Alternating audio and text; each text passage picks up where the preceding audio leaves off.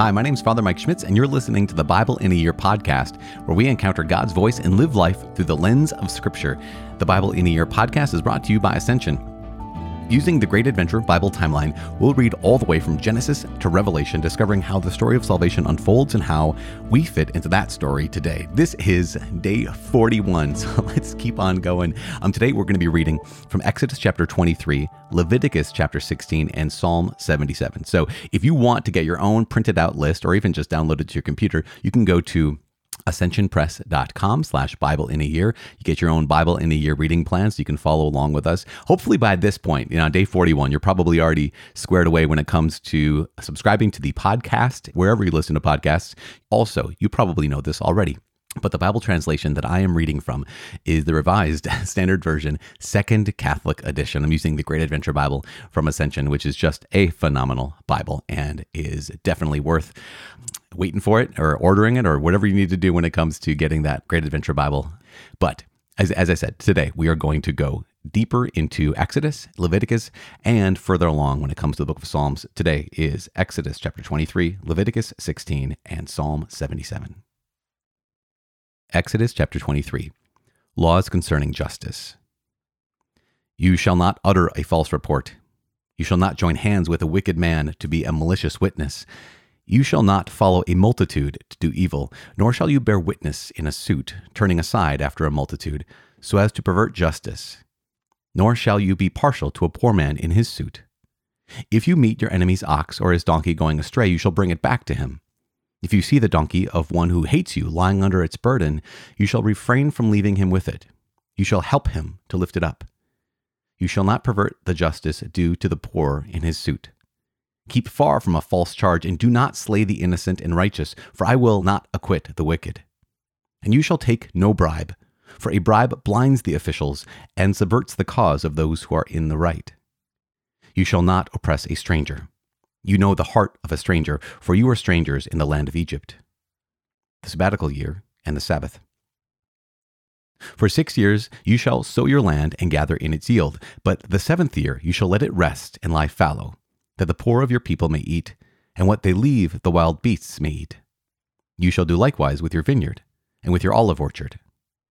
Six days you shall do your work, but on the seventh day you shall rest, that your ox and your donkey may have rest, and the son of your maidservant and the alien may be refreshed. Take heed to all that I have said to you, and make no mention of the names of other gods, nor let such be heard out of your mouth. Annual Feasts. Three times in the year you shall keep a feast to me. You shall keep the feast of unleavened bread, as I commanded you. And you shall eat unleavened bread for seven days at the appointed time in the month of Abib, for in it you came out of Egypt. None shall appear before me empty handed. You shall keep the feast of harvest, of the first fruits of your labor, of what you sow in the field. You shall keep the feast of ingathering at the end of the year, when you gather in from the field the fruit of your labor. Three times in the year shall all your males appear before the Lord God. You shall not offer the blood of my sacrifice with leavened bread, or let the fat of my feast remain until the morning. The first of the first fruits of your ground you shall bring into the house of the Lord your God. You shall not boil a kid in its mother's milk. The conquest of Canaan promised. Behold, I send an angel before you to guard you on the way, and to bring you to the place which I have prepared. Give heed to him and listen to his voice. Do not rebel against him, for he will not pardon your transgression, for my name is in him. But if you listen attentively to his voice and do all that I say, then I will be an enemy to your enemies and an adversary to your adversaries. When my angel goes before you and brings you in to the Amorites and the Hittites and the Perizzites and the Canaanites, the Hivites and the Jebusites, and I blot them out you shall not bow down to their gods, nor serve them, nor do according to their works. But you shall utterly overthrow them, and break their pillars in pieces. You shall serve the Lord your God, and I will bless your bread and your water, and I will take sickness away from the midst of you. None shall cast her young or be barren in your land. I will fulfill the number of your days. I will send my terror before you, and will throw into confusion all the people against whom you shall come. And I will make all your enemies turn their backs to you and I will send hornets before you, which shall drive out Hivite, Canaanite, and Hittite from before you. I will not drive them out before you in one year, lest the land become desolate, and the wild beasts multiply against you. Little by little, I will drive them out before you, until you are increased and possess the land. And I will set your bounds from the Red Sea to the Sea of the Philistines, and from the wilderness to the Euphrates. For I will deliver the inhabitants of the land into your hand, and you shall drive them out before you. You shall make no covenant with them or with their gods. They shall not dwell in your land, lest they make you sin against me. For if you serve their gods, it will surely be a snare to you. Leviticus chapter 16, the Day of Atonement. The Lord spoke to Moses after the death of the two sons of Aaron, when they drew near before the Lord and died. And the Lord said to Moses, Tell Aaron your brother not to come at all times into the holy place within the veil, before the mercy seat which is upon the ark, lest he die. For I will appear in the cloud upon the mercy seat. But thus shall Aaron come into the holy place, with a young bull for a sin offering, and a ram for a burnt offering. He shall put on the holy linen coat, and shall have the linen breeches on his body, be girded with the linen sash, and wear the linen turban. These are the holy garments. He shall bathe his body in water, and then put them on. And he shall take from the congregation of the sons of Israel two male goats for a sin offering, and one ram for a burnt offering. And Aaron shall offer the bull as a sin offering for himself, and shall make atonement for himself and for his house. Then he shall take the two goats, and set them before the Lord at the door of the tent of meeting. And Aaron shall cast lots upon the two goats, one lot for the Lord, and the other lot for Azazel. And Aaron shall present the goat on which the lot fell for the Lord, and offer it as a sin offering. But the goat on which the lot fell for Azazel shall be presented alive before the Lord to make atonement over it, that it may be sent away into the wilderness to Azazel. Aaron shall present the bull as a sin offering for himself, and shall make atonement for himself and for his house. He shall kill the bull as a sin offering for himself, and he shall take a censer full of coals of fire from the altar before the Lord, and two handfuls of sweet incense beaten small, and he shall bring it within the veil, and put the incense on the fire before the Lord, that the cloud of the incense may cover the mercy seat which is upon the covenant, lest he die. And he shall take some of the blood of the bull, and sprinkle it with his finger on the front of the mercy seat, and before the mercy seat he shall sprinkle the blood with his finger seven times. Then he shall kill the goat of the sin offering, which is for the people, and bring the blood within the veil, and do with its blood as he did with the blood of the bull, sprinkling it on the mercy seat and before the mercy seat. Thus he shall make atonement for the holy place, because of the uncleanness of the sons of Israel, and because of their transgressions, all their sins, and so he shall do for the tent of meeting, which abides with them in the midst of their uncleanness. There shall be no man in the tent of meeting when he enters to make atonement in the holy place, until he comes out and has made atonement for himself and for his house, and for all the assembly of Israel. Then he shall go out to the altar which is before the Lord, and make atonement for it, and shall take some of the blood of the bull and the blood of the goat, and put it on the horns of the altar round about, and he shall sprinkle some of the blood upon it with his finger seven times to cleanse it and to hallow it from the uncleannesses of the sons of Israel. And when he has made an end of atoning for the holy place, and the tent of meeting, and the altar, he shall present the live goat. And Aaron shall lay both his hands upon the head of the live goat, and confess over him all the iniquities of the sons of Israel, and all their transgressions, all their sins, and he shall put them upon the head of the goat, and send him away into the wilderness by the hand of a man who is in readiness. The goat shall bear all their iniquities upon him to a solitary land, and he shall let the goat go in the wilderness. Then Aaron shall come into the tent of meeting, and shall put off the linen garments which he had put on when he went into the holy place, and he shall leave them there. And he shall bathe his body in water in a holy place, and put on his garments, and come forth, and offer his burnt offering and the burnt offering of the people, and make atonement for himself and for the people. And the fat of the sin offering he shall burn upon the altar. And he who lets the goat go to Azazel shall wash his clothes and bathe his body in water, and afterwards he may come into the camp and the bull for the sin offering, and the goat for the sin offering, whose blood was brought in to make atonement in the holy place, shall be carried forth outside the camp. Their skin and their flesh and their dung shall be burned with fire, and he who burns them shall wash his clothes and bathe his body in water, and afterwards he may come into the camp. And it shall be a statute to you forever, that in the seventh month, on the tenth day of the month, you shall afflict yourselves, and shall do no work, either the native or the stranger who sojourns among you. For on this day shall atonement be made for you, to cleanse you from all your sins. You shall be clean before the Lord. It is a Sabbath of solemn rest to you, and you shall afflict yourselves. It is a statute forever. And the priest who is anointed and consecrated as priest in his father's place shall make atonement, wearing the holy linen garments. He shall make atonement for the sanctuary, and he shall make atonement for the tent of meeting, and for the altar, and he shall make atonement for the priests, and for all the people of the assembly and this shall be an everlasting statute for you, that atonement may be made for the sons of Israel once in the year because of all their sins. And Moses did as the Lord commanded him. Psalm 77 God's mighty deeds recalled to the choirmaster, according to Jeduthun, a psalm of Asaph. I cry aloud to God, aloud to God that he may hear me. In the day of my trouble, I seek the Lord. In the night, my hand is stretched out without wearying. My soul refuses to be comforted. I think of God and I moan. I meditate and my spirit faints. You keep my eyelids from closing. I am so troubled that I cannot speak. I consider the days of old. I remember the years long ago. I commune with my heart in the night. I meditate and search my spirit. Will the Lord spurn forever? and never again be favorable? Has his steadfast love forever ceased? Are his promises at an end for all time? Has God forgotten to be gracious? Has he in anger shut up his compassion? And I say, It is my grief that the right hand of the Most High has changed.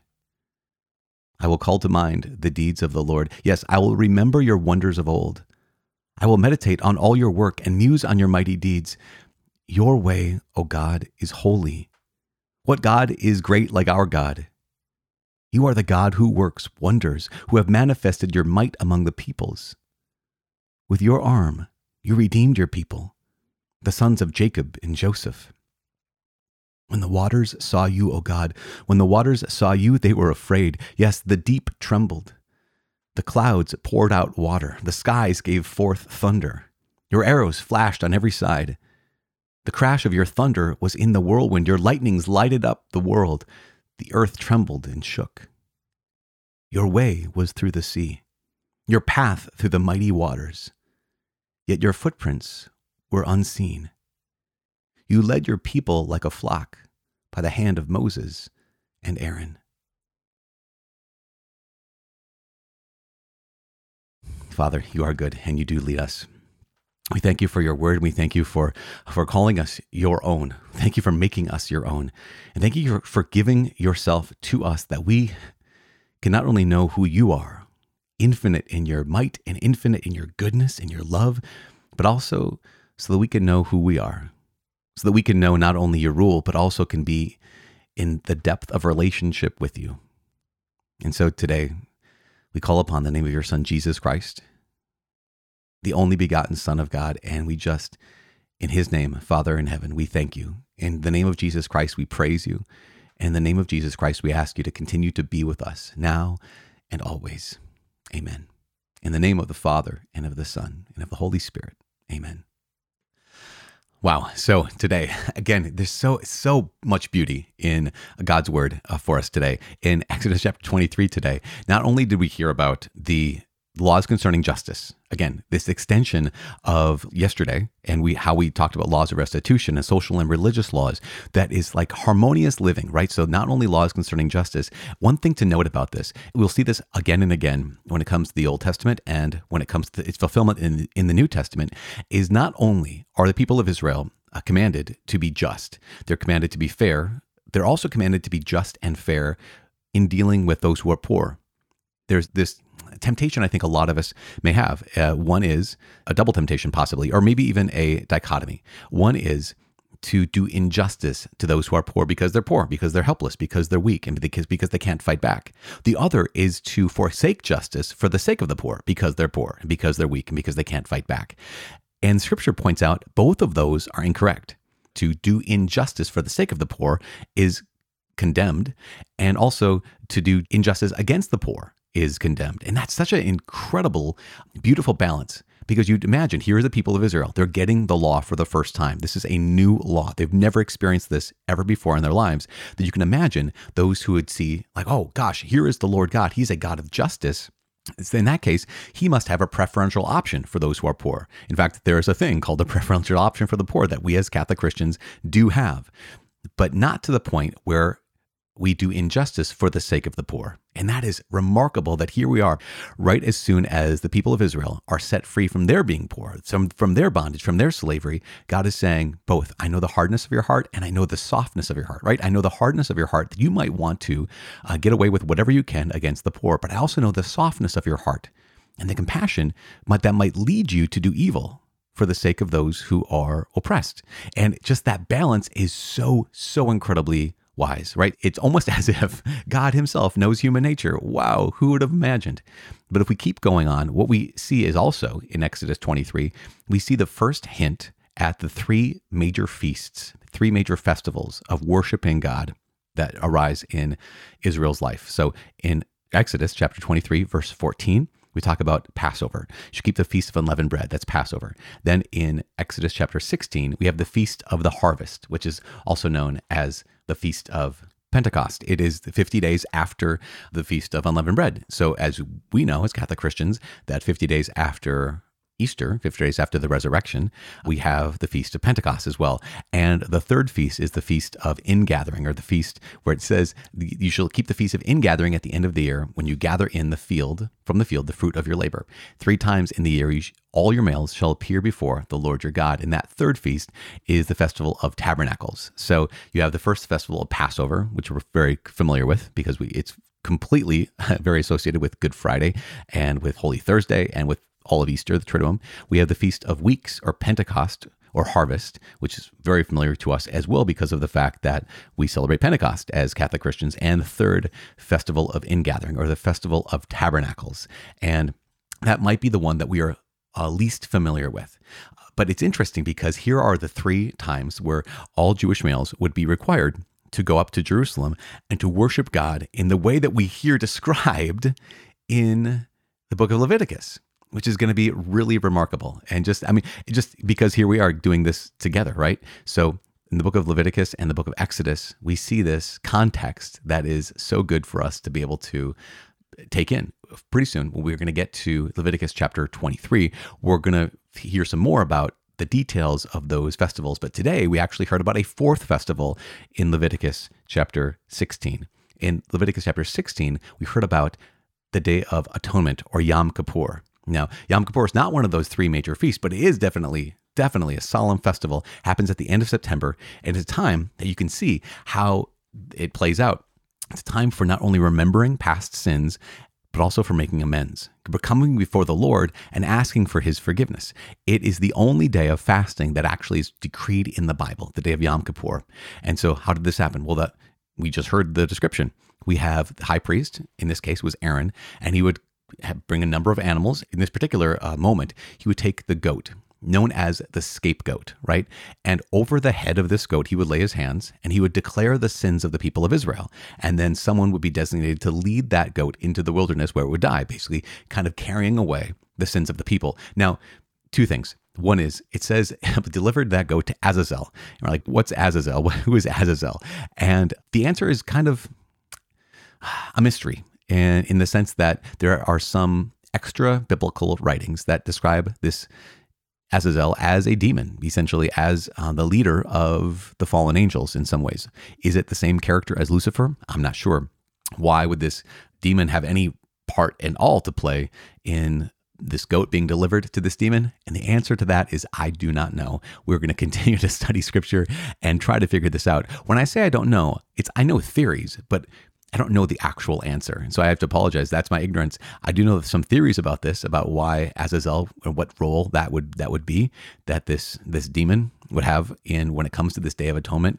But since those theories are just theories and they're not necessarily established in dogma, I am not going to weigh in on it because I know enough not to weigh in on stuff I don't necessarily know about.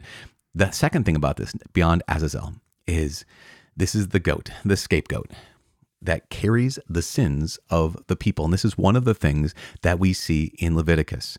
This is something so important because I think when we're reading Leviticus, or as we continue to read Exodus and getting to Numbers and Deuteronomy, we're going to find in all of these books a gap between us and them. We're going to find what feels like this gap between, oh, that's how they lived back then. That's how they worshiped back then. That's how they were in relationship with God back then. But now we don't have anything like that anymore. And the truth is, we absolutely do. All of this is a foreshadowing, it's a preparation for what you and I are doing on a daily basis, especially on a weekly basis when it comes to the sacrifice of the Mass. Because who is Jesus? Well, he is the Lamb of God who takes away the sins of the world. What is the priest doing when he offers up the Eucharist? He's offering up the great sacrifice of the Lamb of God to the glory of the Father, to the Father on behalf of the people. And so, please, my invitation is as we continue to journey through Exodus, Leviticus, Numbers, Deuteronomy, these are the critical books, critical, critical books that I'm going to invite you, even if I don't make the connection on a daily basis in this kind of guide portion of our reading the Bible. If you can strive to make that connection for yourself between what the people of Israel were commanded to do back then and what you and I, as Catholic Christians, are commanded to do right now, it is the preparation of God's people to worship Him as He has asked to be worshiped. And that's what we're doing. That was the foreshadowing, that was the preparation what you and I are doing is it is the fulfillment. And yet at the same time, we know that it's not completely fulfilled because the worship of God through the Lamb, through the Son of God who was slain but exists forever, is happening right now. And we only can participate in it through a veil, right? Through that mystery that um, we don't get to see the reality of Jesus Christ on the altar being lifted up to the glory of the Father we do see it uh, substantially, and we do participate in, in it substantially, but it's still covered in mystery. It's still true. It is the actual sacrifice of the Lamb of God to the Father for the people. my goodness, what a gift. And that's my invitation. Again, as we read through these four books Exodus, Leviticus, Numbers, and Deuteronomy, every time it gets weird, every time it seems so strange and so foreign, realize no, no, no, no. That is, this is not strange. This is not foreign. This is a preparation for what you and I do, whether that be confession, right? Where our sins are placed on the Lord God Himself, that one sacrifice once for all that He made for the forgiveness of sins, or when it comes to the Mass and we offer up the great Lamb of God who takes away the sins of the world.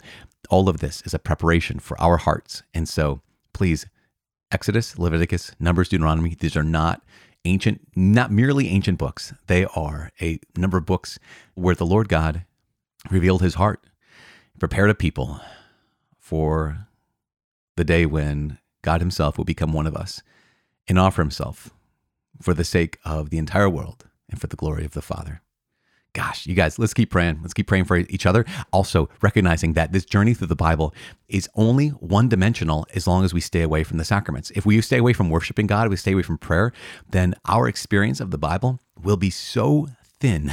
It will be so um, black and white as opposed to in full vibrant color and instead of being completely deep. So please, let's keep praying for each other, both in our private prayer as well as when we go to Mass, when we go to confession, we experience the sacraments, and when we encounter the true and living God. Let's lift each other up in prayer. My name is Father Mike. I cannot wait to see you again tomorrow.